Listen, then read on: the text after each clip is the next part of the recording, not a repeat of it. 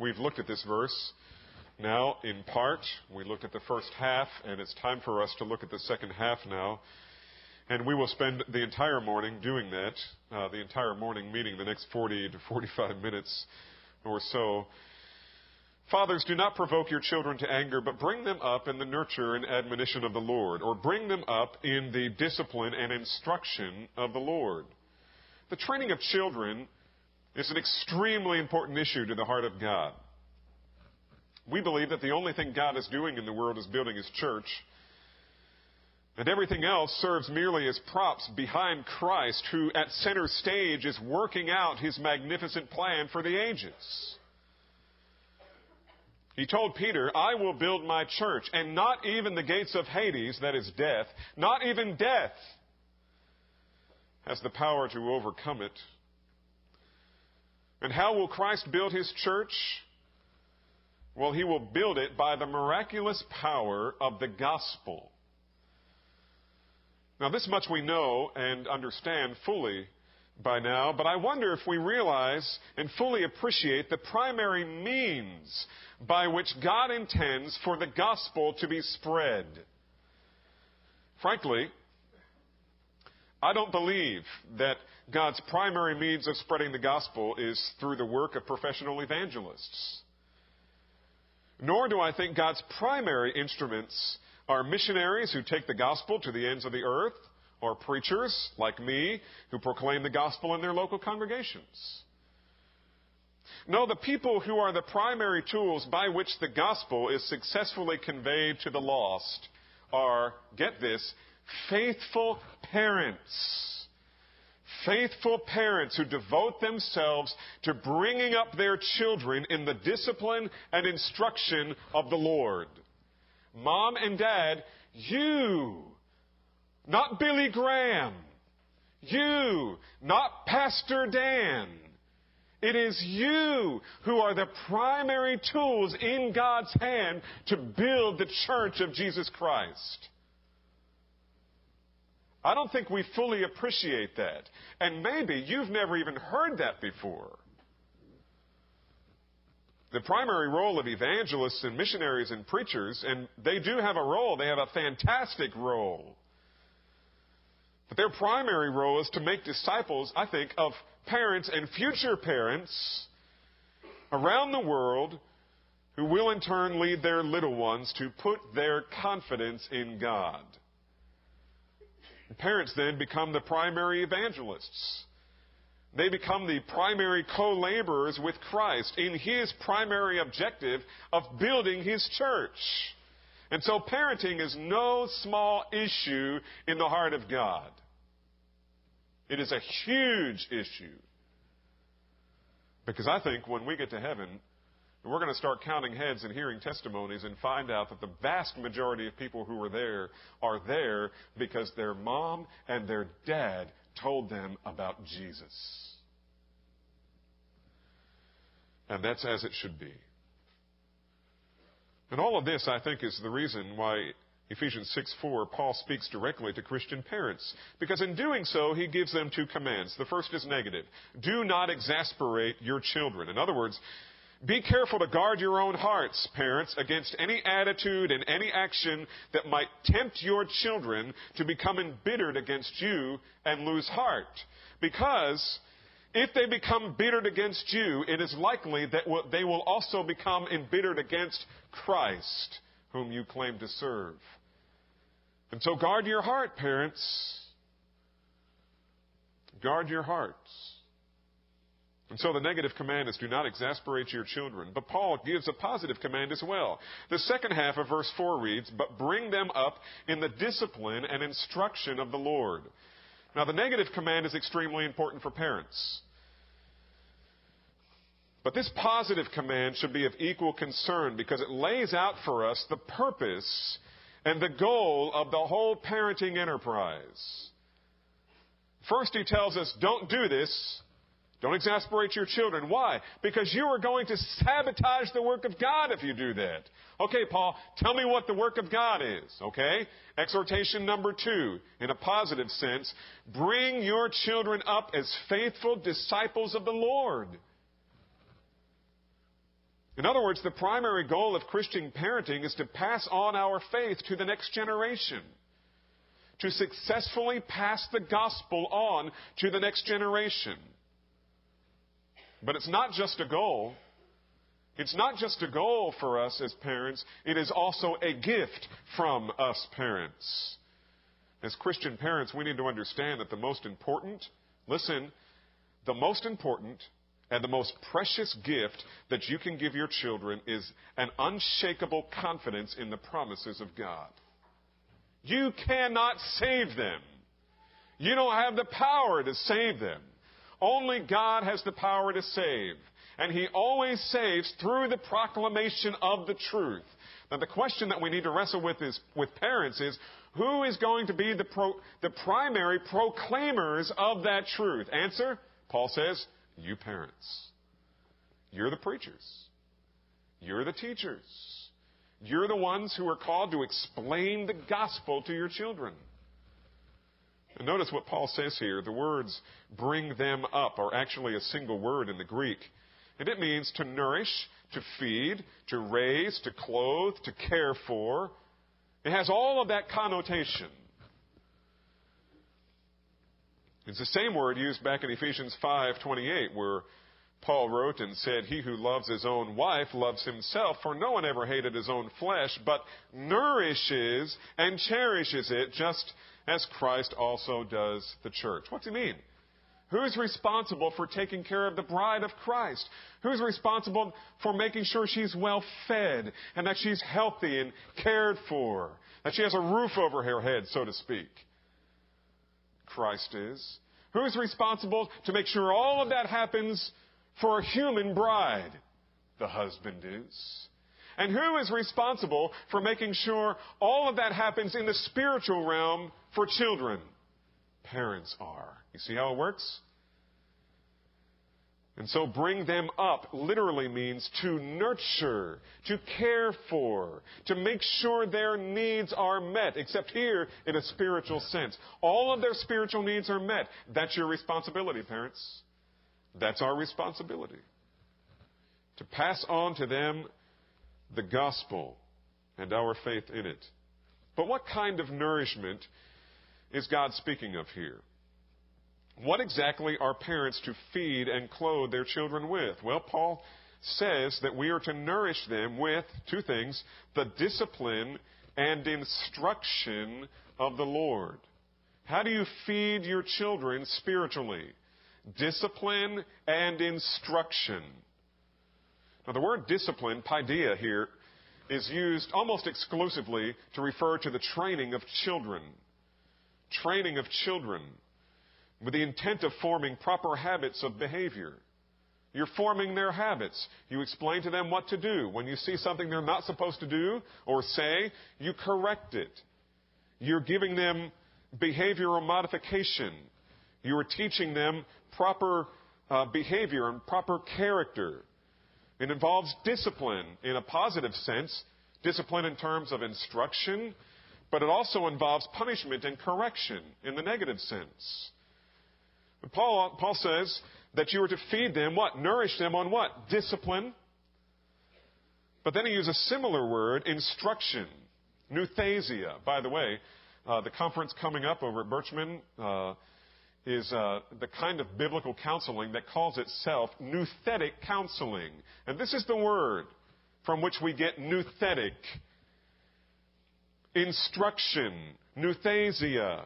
It refers to the ethical and corrective instruction relative to belief and behavior. Practically, the way this works out is you take the Word of God and you teach your children how the Word of God comes to bear on every issue in their lives. And what kind of discipline and instruction is Paul referring to? It is the only kind that one can be legitimate, legitimately say is of the Lord. It is discipline and instruction that is of the Lord. In other words, it is a discipline and instruction that is consistent with God's revelation of Christ. It is discipline and instruction that is consistent with the character of Jesus Christ and His will and His plan. and His specific plan for the person's life. So, pulling it all together, then, we see that the Christian parent's primary responsibility is to nourish our children's souls with the kind of Christ besotted training and correction that will equip them to live as faithful disciples of the Lord Jesus Christ. That's what we are called to do. That's what we are called to do. And this is God's purpose for every, I say every, Christian parent.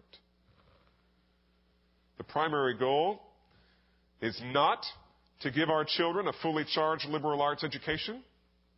That's not the primary goal. The primary goal is not to land them a great career so that they can make a lot of money. A lot of money. That is not the primary goal.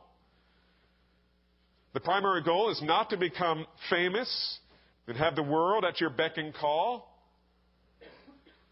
Those goals are far too small for the believing parent for his children. They are far too small for Christian parents. Our goal must be to prepare their hearts to embrace the truth that the highest calling in the world upon their lives is to be found what? Faithful as followers of Christ. If we succeed in everything else and fail on that point, we have failed. We have failed. And come to think of it, this has always been the high calling of parenthood. Now, let me throw in a caveat here. Parents, I don't believe, on the final day will be judged by whether or not their children came to faith, whether or not they are saved. I don't think that's going to be the judgment. The judgment is going to be, Mom and Dad, did you fulfill your responsibility in getting the message right for them? Giving it to them so that the Spirit can empower it in their hearts and transform them, to redeem them, to save them. That's going to be the judgment. Were you faithful? Again, you cannot save your children. All you can do is faithfully give them the truth. Were you faithful? Were you faithful? And this has been the message of the whole Bible. Even in the Old Testament times, God's chief concern for parents was that they raise their children to put their confidence in God. And this is what Psalm 78, 1 through 8 is about. I want you to turn back there because we're going to spend the rest of our time in Psalm 78. Paul gives us a half of a sentence and I thought, you know, maybe we would do well if we had a larger text to kind of flesh this out for us a little bit. Psalm 78 is one, Deuteronomy 6 is another. I don't have time to preach both.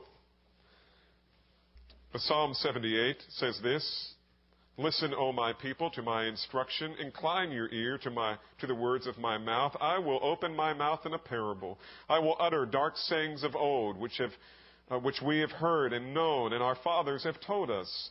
We will not conceal them from our children, but tell to the generation to come the praises of the Lord and his strength and his wondrous works that he has done. For he established a testimony in Jacob and appointed a law in Israel, which he commanded our fathers that they should teach them to their children, that the generation to come might know, even the children yet to be born this is a command for future parents. Yet to be born, that they may arise and tell them to their children that they should put their confidence in God and not forget the works of God, but keep His commandments and not be like their fathers, a stubborn and rebellious generation, a generation that did not prepare its heart and whose spirit was not what? Faithful to God. The author of this psalm was a man by the name of Asaph. He was a chief musician to Israel. And Asaph knew that the blessing of the Lord upon his people was contingent upon whether or not the people were faithful to the Lord from the heart. Faithfulness would bring about blessing under the law. Unfaithfulness would bring about all of the promised curses. The only way a nation could collectively become faithful to the Lord was for parents to commit to training their children to live for the Lord. The problem was, of course, that in Israel's long history leading up to the reign of David and the writing of the Psalms, Israel had been terribly unfaithful. Terribly unfaithful. In fact, for the most part, this whole psalm is a song of Israel's unfaithfulness. How would you like to, to have a song written about how unfaithful you were? And so it's a psalm, a song that they actually sang, declaring, reminding themselves of how unfaithful to the Lord they had been and the sufferings that resulted under God's judgment. But understand, Asaph's goal here is to remind the people that God is gracious, that God is compassionate, He's slow to chide and quick to bless, as we sing. He's not embittered against us. He doesn't hold a grudge against us. And the surest path to His abundant blessing is found in being diligent to train our children to be faithful, to follow hard after God. In other words, train them to worship God in spirit and in truth. Train them to worship God with their lives, with mind engaged and with heart aflame for the glory of Christ. With that in mind, it might be profitable to invest the remainder of our time in answering three questions that I think Asaph will answer for us. Question number one Has God provided a curriculum for this kind of child training? Has He provided a curriculum for this kind of child training? Wouldn't that be great? Just get on eBay and order a copy. I mean, eBay's got everything, right? Secondly, has God defined His purpose for such child training?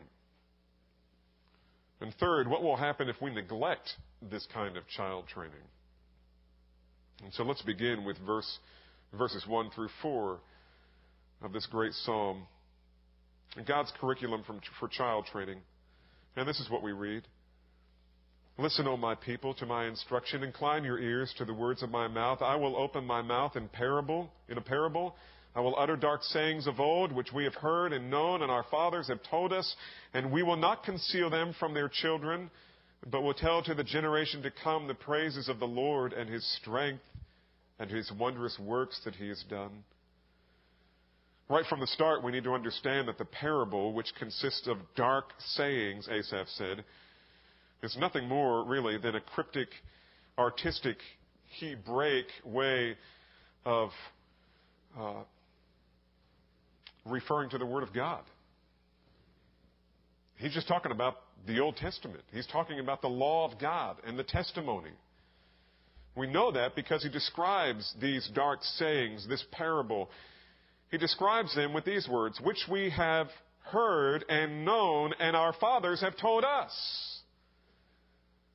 In verse 5, then, he makes it even more explicit by using these words testimony, law, and command. Now, those are classic terms in the Old Testament that speak to the Word of God. These are technical terms. Whenever you see law, testimony, command, you're talking about the Word of God, the written Word of God. Not only that, but it's also a clear reference for how this Word was passed down from one generation to another, primarily. Eventually, it was written down and copied, so at least they had a copy of it in every synagogue. It was rare that a home would have a copy of it. You had to be extremely wealthy to own your own copy of the Old Testament scriptures. And so, how was it passed down from generation to generation? I mean, between the mid 14, uh, before the mid 1400s, when the printing press was invented, and that's AD, I mean, this is way, way, way back BC. How was the Word of God passed down? Answer? It's passed down orally. They just repeated it and repeated it and told it and told it and retold it. They talked about it all the time. Eventually, it was written down, but until that time came, it was the responsibility of the parents to pass down divine truth to their children orally. And this is why Moses in the book of Deuteronomy says this Hear, O Israel, the Lord your God, the Lord is one.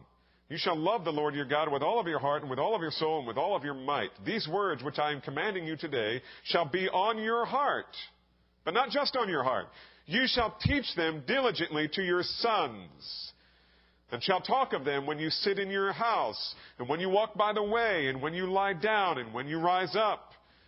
You shall bind them as a sign on your hand, and they shall be as frontals on your forehead. And you shall write them on the doorposts of your house and on your gates. What's Moses saying? Moses is saying to the parents, there is only one God, and it is your responsibility to love him and to do whatever it takes to teach your children to love him too.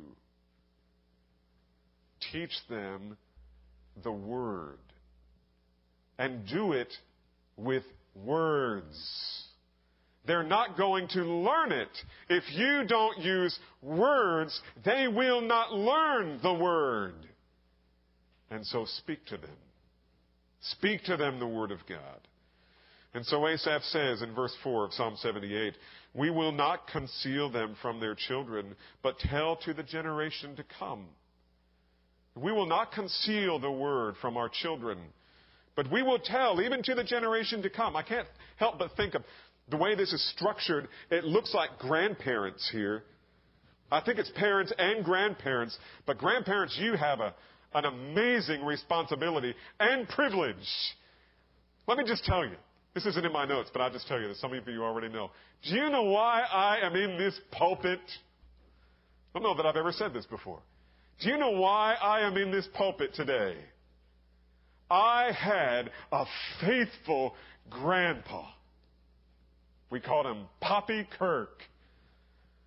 I had a faithful grandfather. And you know what? I didn't live with him. I lived with my parents.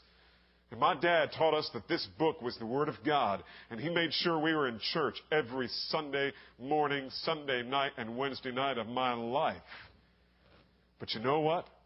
Sometimes the parents are so close to their children that they don't quite have the impact that someone who is one step away can have. My grandfather was one step back. And he could reach into my life from across town. He could just show up on our doorstep and walk in. Everybody loved him. He had a tremendous sense of humor and the most amazing knowledge of the Word of God I think I have ever seen in any man my whole life.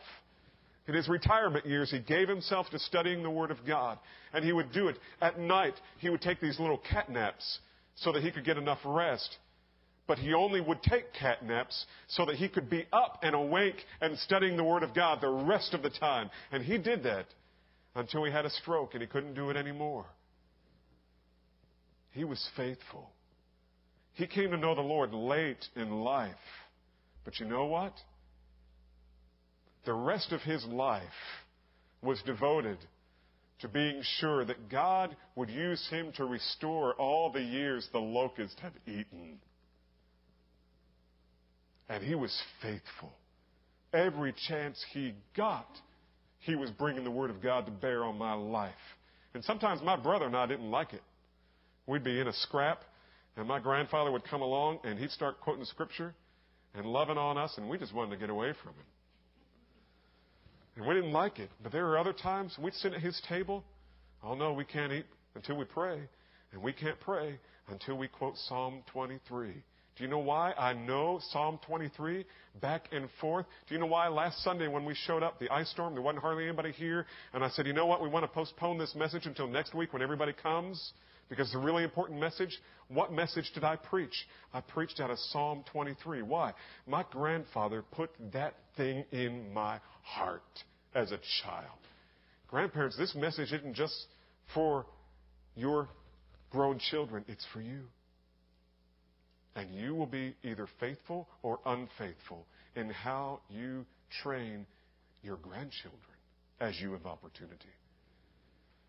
I love the way it's structured because I can't be talking, talking to your grandparents. Generation? Both. Both. Do you have influence over another human being? Use it to the glory of God. Asaph is having people sing here a covenant commitment to God by their children. And the commitment is this Lord, we promise that we will not conceal your word from our children. We will not conceal your word in our homes. That word conceal in the Hebrew means the same thing that it means in English. It means to hide. We will not hide your word from our children. We won't put it in a dark place. We won't keep it secret from them. We won't be guilty in the end of having introduced them to every godless element of our culture and neglected to give them the Word of God. We will not, by your grace, we will not be guilty of that. You see, the starting line for Christian education that sadly most professing Christians never stand upon is this one. This is it. And in my experience as a pastor, I have come to believe that most fathers who claim to be Christians and claim to love this book and really do not regularly meet with their families to give them the Word of God.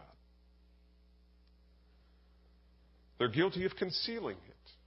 We're guilty of hiding it, leaving it unread.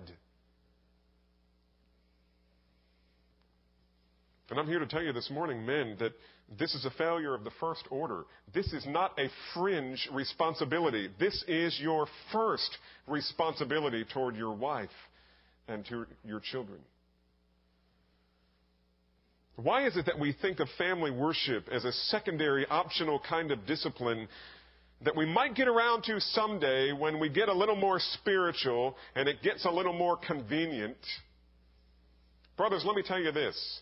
If you are too busy to lead your family in worship and in hearing the Word of God and praying to the God of their life, you are too busy. It just comes down to that. This is a first order discipline in our homes. The discipline that the Apostle Paul calls for in Ephesians 6 is the first of all the self discipline of believing fathers to lead their families to God every day of their lives. Every day of your lives. Sometimes in a formal way, sometimes in an informal way. Sometimes it's that family worship. Sometimes it's just while you're riding in the car. Sometimes it's just when you're eating a meal. Sometimes you're just giving thanks to God for, the, for His provision.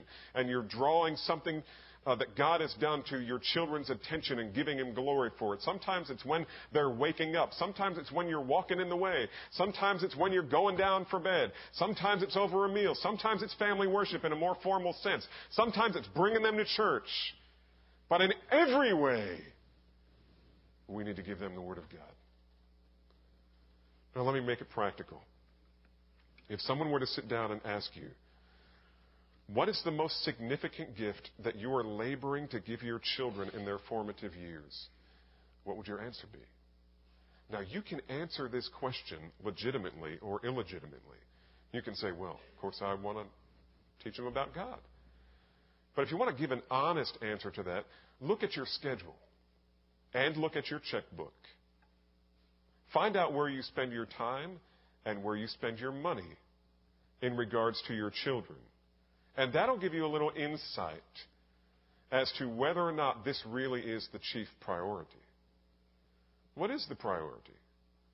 Listen, I know a lot of homeschool families, I suspect the primary goal is to give them a good education. That's the wrong goal. Good education needs to be a goal, but it is not the ultimate goal. I know a lot of moms in my days whose primary goal was to teach their daughter certain graces and certain kinds of behavior that would land them a good husband. That's the wrong goal. Or give them a talent that will make them successful and famous. Wrong goal. Too small.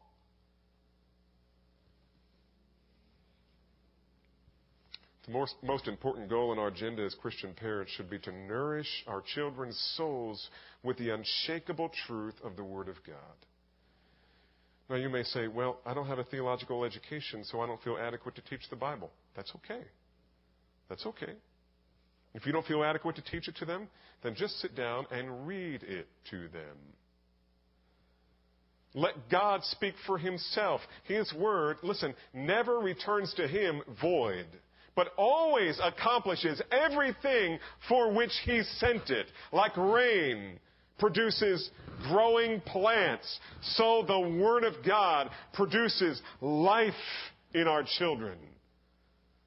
It's not anemic. It's not powerless. It really doesn't need as much help as we think it needs.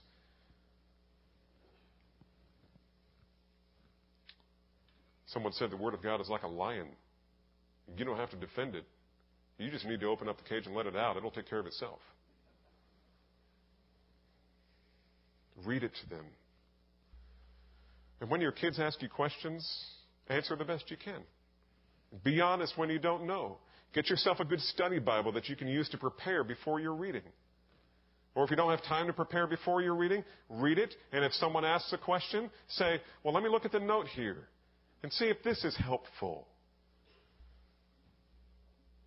You'll find that by teaching the Word of God to your family, you will learn it better than you ever thought you could. So don't let ignorance get in the way. Don't let a sense of inferiority or a sense that, that you're not adequate in this area get in the way. Just do it. A.W. Pink once wrote Gifts and talents are developed by use, not by neglect. Work at it. Develop it.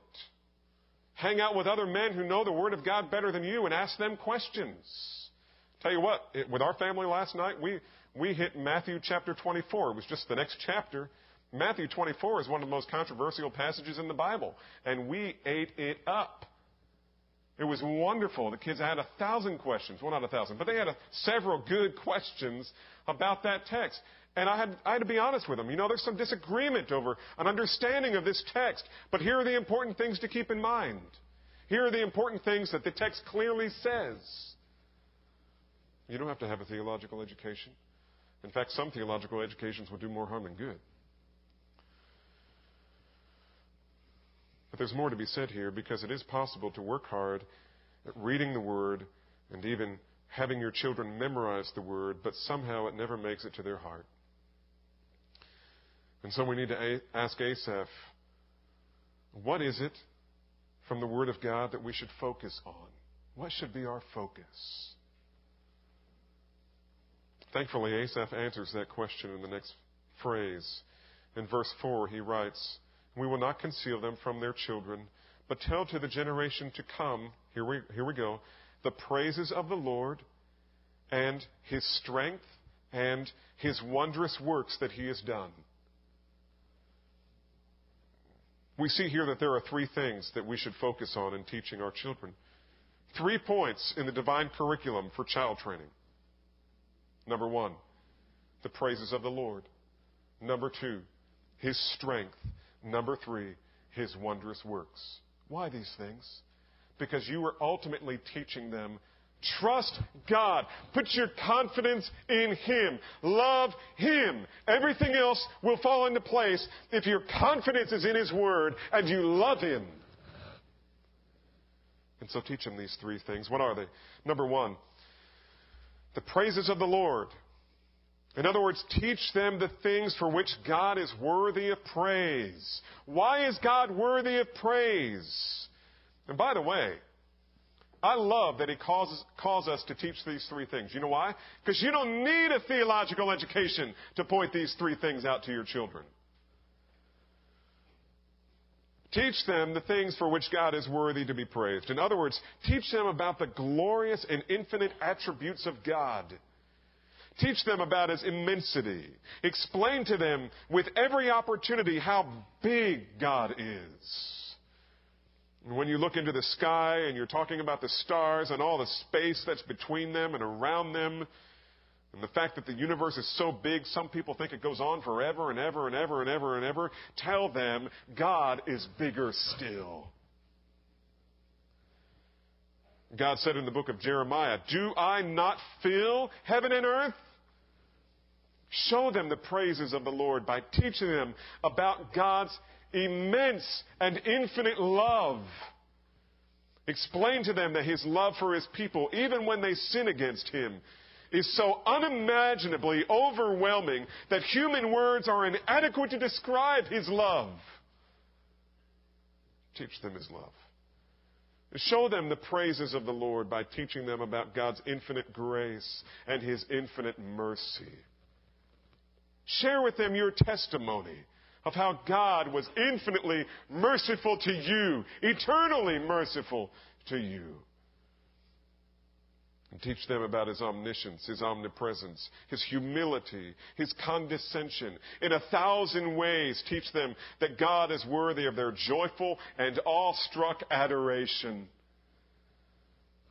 Teach them the praises of the Lord. Secondly, teach them about His strength. Teach them about His strength. Remind them again and again that the name of the Lord is a strong tower. The righteous run to it and are safe. And how many times I've prayed that for myself and for my family. You get into a tight spot, you get into a big conflict, you get into a disastrous situation.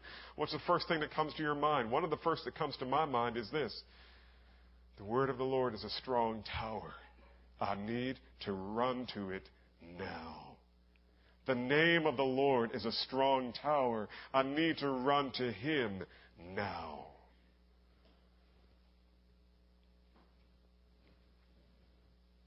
Teach them that He is a mighty fortress. Teach them that the Creator of heaven and earth is their keeper and their protector.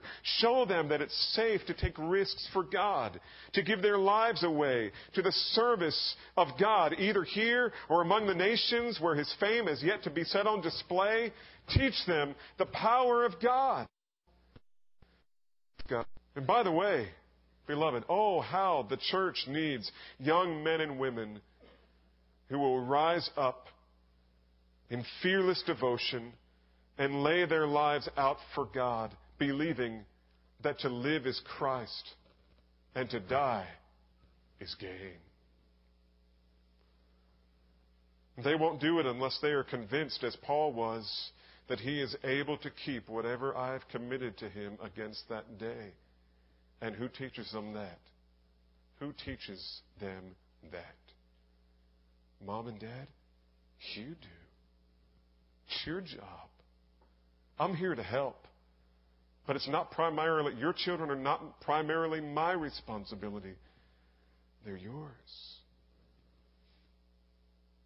So teach them his strength. Third, teach them his wondrous works. Speak to, the, to them about how the Lord has answered your prayers and done far more abundantly beyond all that you could have asked for. When God answers a prayer, bring them in on it. In fact, set them up. Take on some challenge together, something that you know is according to the will of God, and say, God, we want to do this for your glory. We know it will please you because we see it in the Word of God. And so, Lord, we don't know where the resources are coming from, but we want to do this for someone or something, and would you enable us to do it? Show us the need, and then give us the ability to meet that need, and begin praying about it with your faith. Very and watch them, watch God answer your prayer. He's promised to do it. Teach them about His wondrous works. Israel, Israel was to remind their children often about how God had miraculously rescued them from Egypt, how He parted the Red Sea and provided water from a rock and bread from heaven. Teach them that the old biblical stories of His wondrous works and then show them that God is still in the business of answering prayer with power from on high. Teach them His wondrous works. Now, drawing these three things together, we can summarize by saying the ultimate curriculum for child training is the Word of God and every experience used to magnify the supremacy of God in all things. Beloved, we need to realize that raising obedient children, listen, Raising obedient children is not the ultimate goal. It is a means to that end. It is not the end. It is very possible that you could raise obedient children who go to hell when they die. Raising well educated children is not the goal. You can raise intelligent, scholarship winning kids who will live in comfortable homes and have great jobs and raise their own families and grow old and then die and spend eternity in hell, but they were well educated.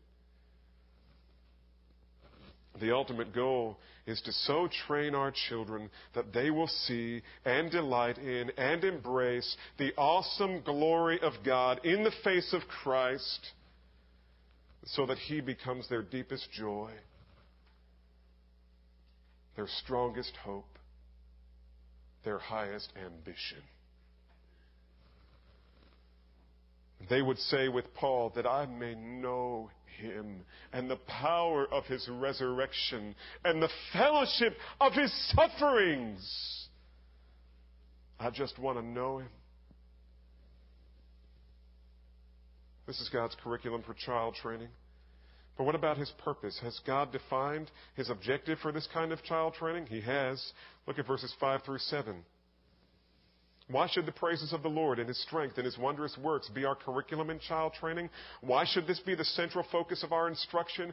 The answer is revealed in verses 5 through 7. He's, he writes this that the generation to come might know, even children yet to be born, that they may arise and tell them to their children that they should put their confidence in God and not forget the works of God, but keep His commandments. The key phrase is the key phrase here is that they should put their confidence in God. It is not that they might know all theology. It is not that they may know every technical view of eschatology, that they could explain every minute difference between pre uh, millennial, pre tribulational dispensationalism and all of the intricacies of preterism and amillennialism as it compares to historic premillennialism. And what in the world are you talking about? And you know what? You can teach your kids all those things, and they could go to hell because you haven't taught them the main thing. That they should put their confidence in God. This is the ultimate purpose and goal of raising children in the Lord, but it's also extremely contrary to our culture, even our modern American Christian culture. Almost every form of mass media today is geared solely for the purpose of getting us to put our confidence in something else getting us to put our confidence in ourselves or in some political party or money or education or some comfort or some pleasure. Put your confidence in that. If put it over here, put it anywhere you want, but just keep God out of the picture. Keep the main thing out of the center. You see, all of these things are held out to our children as gods who are worthy of their confidence. Trust in your career, son. Trust in what I've taught you on how to make money or how to get a good wife or husband, daughter. Put your confidence in your family name. It'll get you far. Put your confidence in your talent. You see, all of these things are held out as little gods. And the question we need to ask is what are they going to trust? to make and keep their lives? What are they going to trust to make this life meaningful, joyful, and good? Will it be God or any number of a million other choices? In what will our children place their confidence? As Christian parents, our primary responsibility is to burn within their hearts, the hearts of our children and our grandchildren, while we are teaching them obedience and math and spelling and literature, teaching them the only correct answer to all of these important questions because if they miss it here, if they end up making something else supreme in their lives, if they put their confidence ultimately in something else, they miss everything and for eternity. And that's why this psalm was written.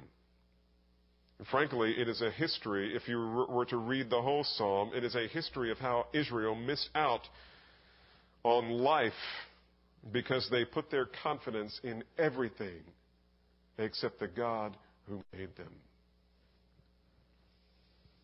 And that's the ultimate danger of our neglect as well, and we see that in verse 8. Number 3, the danger of neglect. Verse 8. And not be like their fathers, a stubborn and rebellious generation a generation that did not prepare its heart and whose spirit was not faithful to God. The outcome of their misplaced confidence was that they inherited all of the curses that God promised would be poured out on them if they exchanged God for those other things. If they exchanged God for their idols. The word prepare here, prepare its hearts. The word prepare here means to put right. They didn't put their hearts right. These were religious people to the extreme. We know all about Israel's religion. I mean, we can't even, even those of us who have been to seminary don't fully grasp everything that was involved in this ritualistic uh, theocracy. It was complicated. They were religious to the extreme. But they did not fix their hearts on the awesome and beautiful and majestic supremacy of God. And so most of them lost everything. And only a remnant was preserved. Against the temptation to neglect your duty before God in this regard, there is a sobering verse in Jeremiah chapter 10 that I discovered this week, and it reads this Pour out your wrath on the nations, O God, that do not know you, and on the families that do not call your name. Prayerless families are here coupled with unbelieving enemies of God that do not know the Lord. Arthur Pink once wrote, it is not enough that we pray as private individuals in our closets. We are required to honor God in our families as well. Each day, the whole household should be gathered together to bow before the Lord, parents and children, master and servant, to confess their sins, to give thanks for God's mercies, to seek his help and blessing. Nothing must be allowed to interfere with this duty. All other domestic arrangements are to bend to it. If we would enjoy the blessing of God upon our family, then let it then let its members gather daily for praise and for prayer, that they may honor me.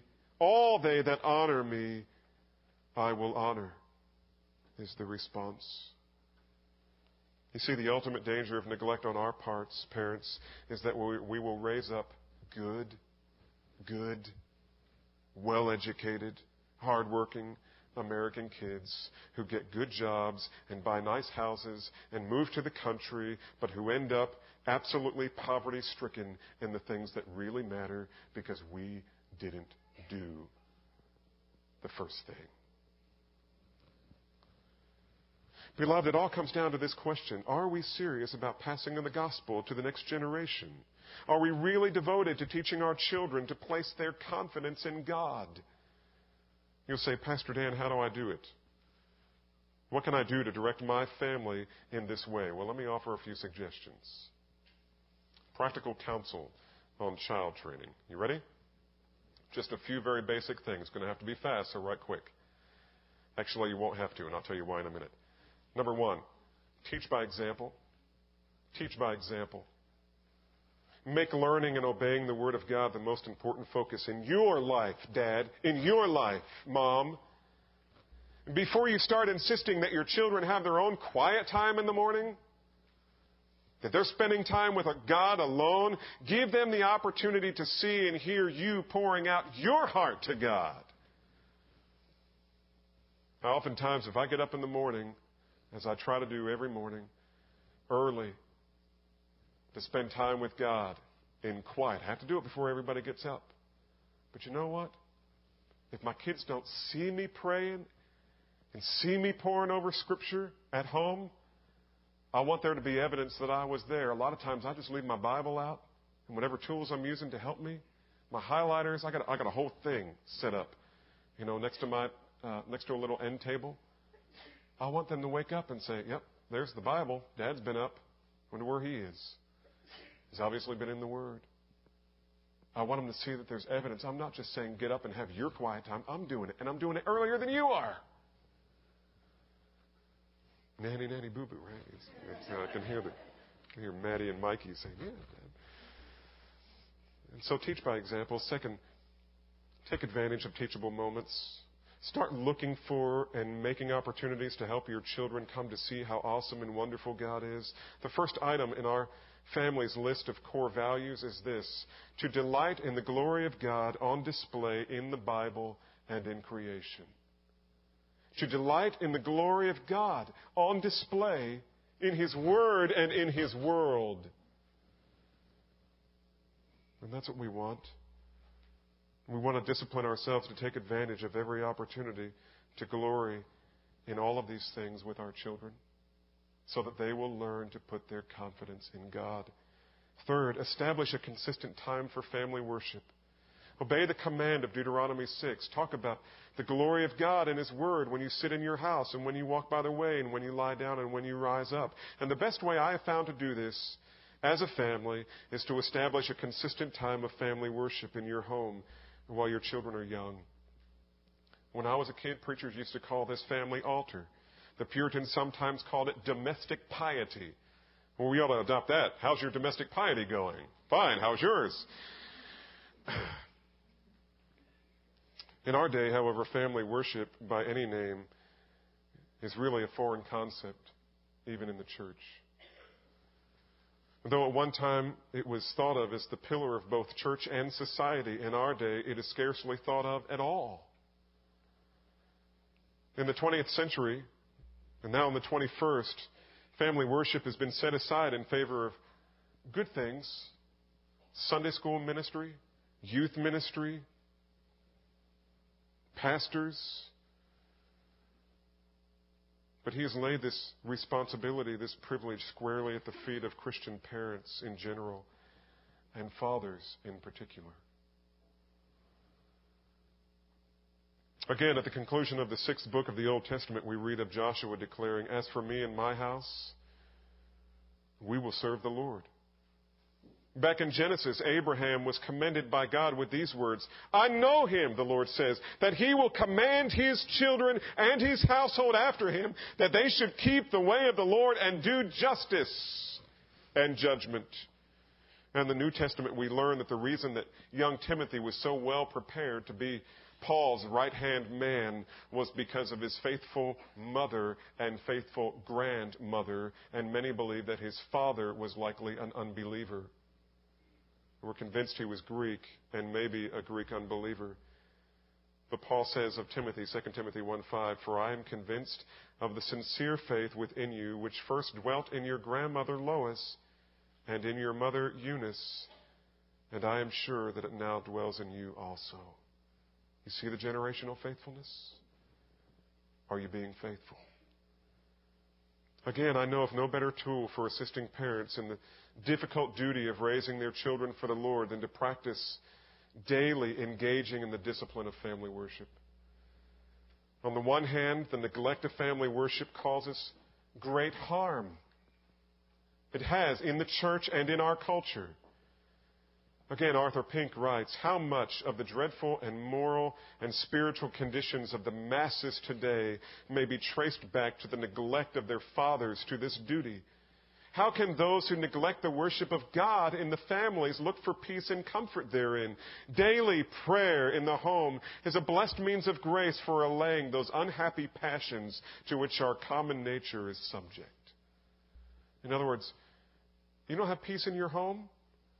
Ask yourself, why should there be peace if you're not leading them to the Prince of Peace every day through His Word? Parents, what will you do to ensure that your children are brought up in the instruction and discipline of the Lord? You say, Well, I'm homeschooling. Well, you know as well as I do that homeschooling does not necessarily turn their hearts to God. What are you doing? How will you seek to ensure that your children know the joy of walking with the Lord for their entire lives after they leave your home? What will you do? What are you doing? That's an important question, I believe, because I also believe the most important and precious gift that a father can give his children is an unmistakable confidence in the promises of God. Are they learning that from you? Are they learning it from you?